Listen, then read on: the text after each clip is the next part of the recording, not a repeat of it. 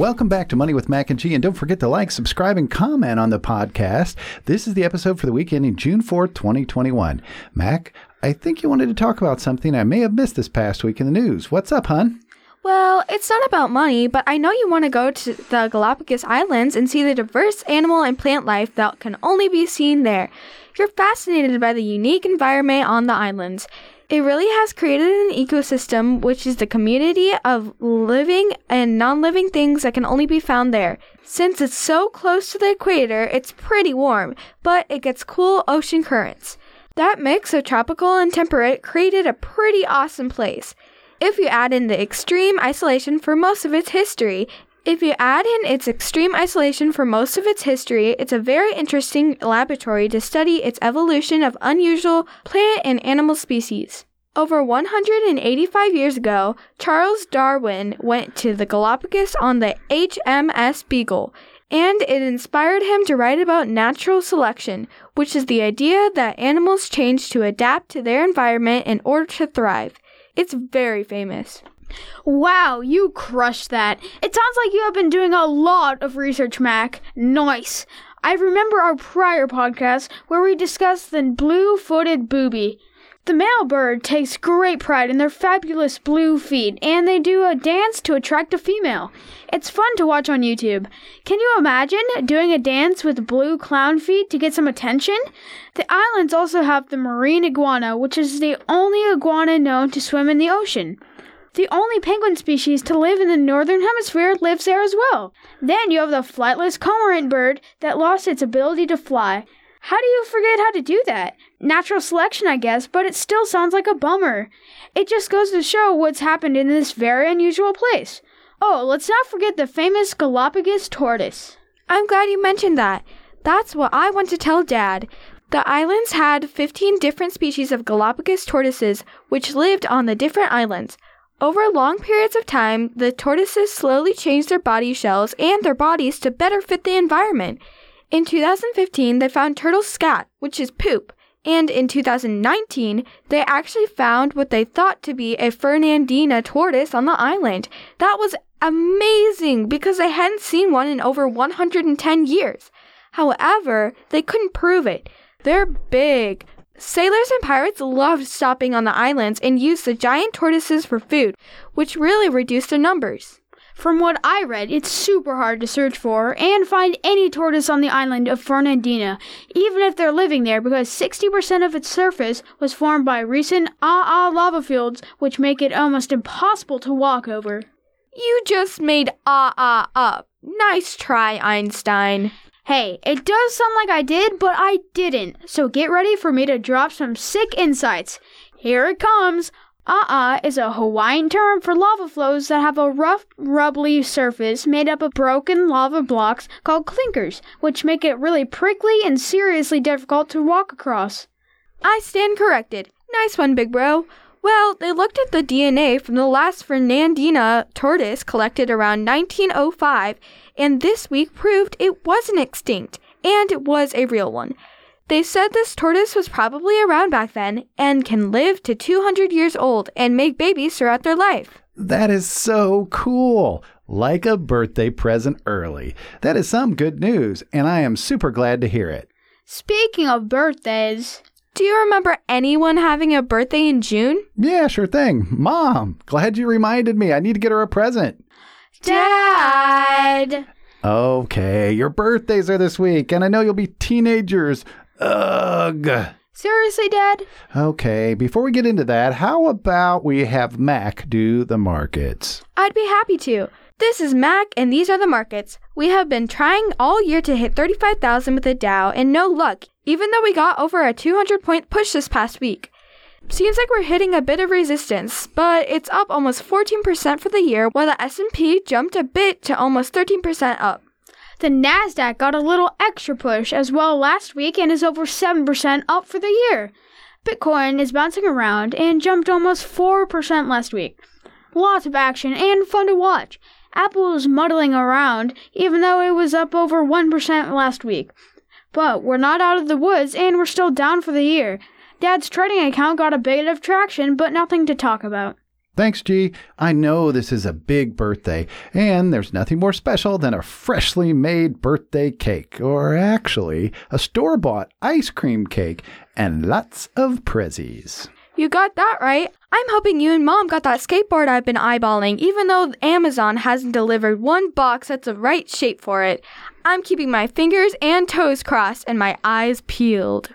You can't forget my V R goggles, Dad. Everybody's got them. Well, they're only three hundred dollars. Grant, that's a big ask, but you're kind of right. In twenty twenty, they predicted about fifty-two million people will use virtual reality each month, and that's about twenty percent higher than the prior year. Sony seems to make the most V R devices, which would account for over forty percent of all devices. It is cool to use the goggles and your brain thinks you're actually there. I've seen YouTube videos where people think they're either in a game or an actual place that makes them think they need to bend or turn or just adjust. Then they fall over as they lose their balance. I'd have to admit it's kind of funny. Hey, I get it. That three hundred dollars is a big ask, and we might have to go a bit further down in your wish list, G. I love giving a good game or gadget you may want on your birthday, but we can't forget some solid gifts that can help you with your future. Absolutely, we get it. Our wants and desires change as we get older. Okay, I did a bit of work on this one. Can I help? Me too. Financial gifts are easy to give no matter where you live. Plus, you and Mom know what we want. If anybody wanted to give us gifts for our awesome thirteenth birthday, there's no guessing with financial gifts, and it adds a little rocket fuel to the future. I love that attitude, because nowadays you sometimes give more than you want or need. Remember when you got that singing bass fish? We played with it a couple times, and that was it. Definitely fun, but maybe not so needed. How about starting with an easy one, Dad? Stone Cold Cash. Flexible, easy to use, can be used for anything from pedicures to books, sushi, games, and more. Plus, it matches my green outfit. Good one, Mac. Always a favorite, and it makes your eyes pop. I think I'm going to recommend a six twenty-nine contribution for school. That was close, G. It's called a five twenty-nine. I think it's a great idea. Put the money in, let it grow tax-free for educational expenses like college in the future. Depending on the rules, the person putting in the money usually pays less tax in their state. That tax benefit is available in thirty or so states around the country, so a gift that is given and received at the same time. Here is one financial gift I'll take any day. Stock. If I have to recommend one for those listening, how about a share of Berkshire Hathaway? That would be great, since it only costs about four hundred forty thousand dollars right now. But I'd be open to Tesla, Lemonade, and Amazon, to name a few, but not in that order. Nice one, G. We could hold on to it, watch it grow, and save it for a rainy day, retirement, school, buy a house, or just anything. I wouldn't even mind a board game about money. I think the Game of Life is a great one, which we've played hundreds of times. But there are others that sound interesting, which I haven't seen before, like Charge Large, Payday, and Cashflow one oh one, which is by the author who wrote Rich Dad Poor Dad. Remember we did a podcast on him? I do. He had some interesting things to say. Nice one, Mac. Can't forget Monopoly. It's a good one, too. Here's one for you. Do you know that some people around the world need help financially? But they don't want handouts. They want to borrow money to make their lives better. You know, good debt. One is called Kiva, spelled K I V A. It makes microloans, which are usually less than fifty thousand dollars. But many are less than a couple thousand dollars. Kiva focuses on women because many don't have access to bank loans, but need help to build a life.